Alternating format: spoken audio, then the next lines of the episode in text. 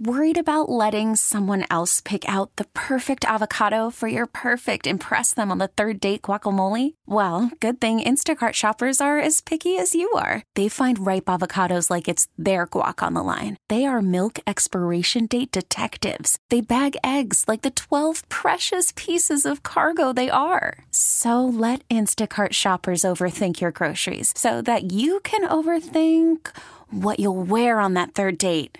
Download the Instacart app to get free delivery on your first three orders while supplies last. Minimum $10 per order, additional term supply. Hey, Rob Bradford here. I have set out on a mission with my good friends at FanDuel to prove what I have known for some time baseball isn't boring. Now I have a daily podcast to prove it with some of the most notable people in the baseball world screaming baseball isn't boring from the mountaintops or at least agreeing to come on our show. Players, managers, GMs, and yes, even the commissioner of baseball, Rob Manfred. It has been a constant wave of baseball's most powerful voices. So join the revolution, subscribe, and soak in Baseball Isn't Boring. Listen on your Audacy app or wherever you get your podcast. You'll be glad you did. Last week, we talked with Representative Mike Freiberg about uh, legalizing physician assisted suicide. There was a hearing, and uh, we chatted with Mary LaHammer about it from TPT earlier this morning. It's it's making some progress as we get set for the session to start in February. But there's a group of Minnesotans who are very concerned about legalizing physician assisted suicide. We wanted to get their perspective as well. Joining us now on the John Schuster Coldwell Banker Hotline is former state senator Michelle Benson. She leads a group of bipartisan Minnesotans we're very concerned about this End of Life Options Act and what it could mean if Minnesota legalizes physician assisted suicide. Good morning. Thank you so much for joining us. Give us just kind of a, a your just a, list of things that concern you the most if this End of Life Options Act uh, passes in Minnesota this session.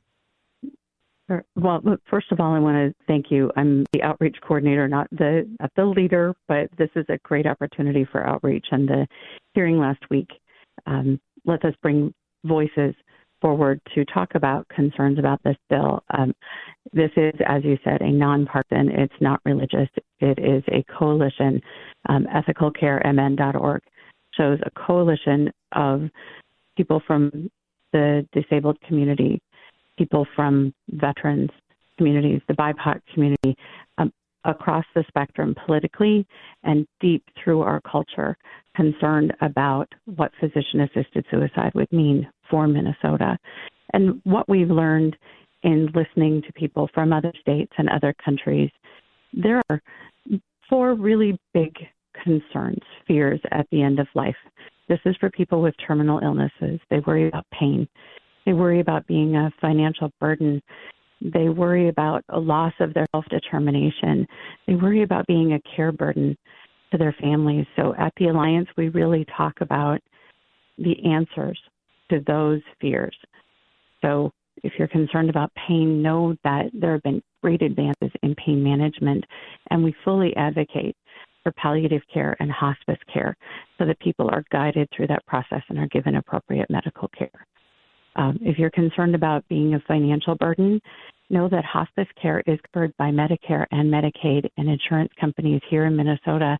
And so if you come to that terminal diagnosis, you don't have to choose suicide. You can choose this guided path um, through those last months.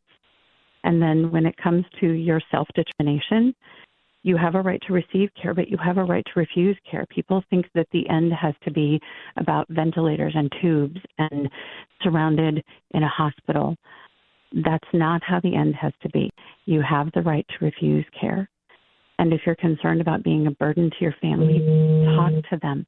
It is important that you know and your family knows what you want those last days to look like. So when we look at the greatest concerns, we also want to talk about some things to alleviate those fears. And in, in and I appreciate you kind of laying out what your biggest concerns are, but it sounds like there's a fear that people would do this so that their families are not burdened, things like that. But there, when you talk to the proponents of this, they say there are checks and balances so that doesn't happen. Right. And what we're saying is your family probably doesn't consider you a burden. They love you and they're willing to walk this with you. So talk to them instead of just assuming that nobody wants to care for you or assuming that everybody's exhausted. the financial burden, there are ways to handle that. Hospice care is covered by insurance. So if you're in terminal diagnosis, which is what the proponents say this bill is targeted at, um, you don't have to bear the financial burden of hospice. That's what insurance is for. You've paid into it. You've paid into Medicare. Medicaid is our safety net system in Minnesota, and that is available to you. So you don't have to worry about being forced to sell your home to provide end of life care. Okay. Well, this certainly is a concern for some people. Former State Senator Michelle Benson, thank you so much for joining us. I know you're the outreach coordinator for this group. We'll see where this goes in this session. And I'd ask folks to go to ethicalcaremn.org. Thanks. You bet. Former State Senator Michelle Benson, outreach coordinator for this bipartisan group against the End of Life Options Act. Hey, Rob Bradford here. I have set out on a mission with my good friends at FanDuel to prove what I have known for some time baseball isn't boring. Now I have a daily podcast to prove it with some of the most notable people in the baseball world screaming baseball isn't boring from the mountaintops or at least agreeing to come on our show. Players, managers, GMs, and yes, even the commissioner of baseball, Rob Manfred. It has been a constant wave of baseball's most powerful voices. So join the revolution. Subscribe and soak in Baseball Isn't Boring. Listen on your Audacy app or wherever you get your podcast. You'll be glad you did.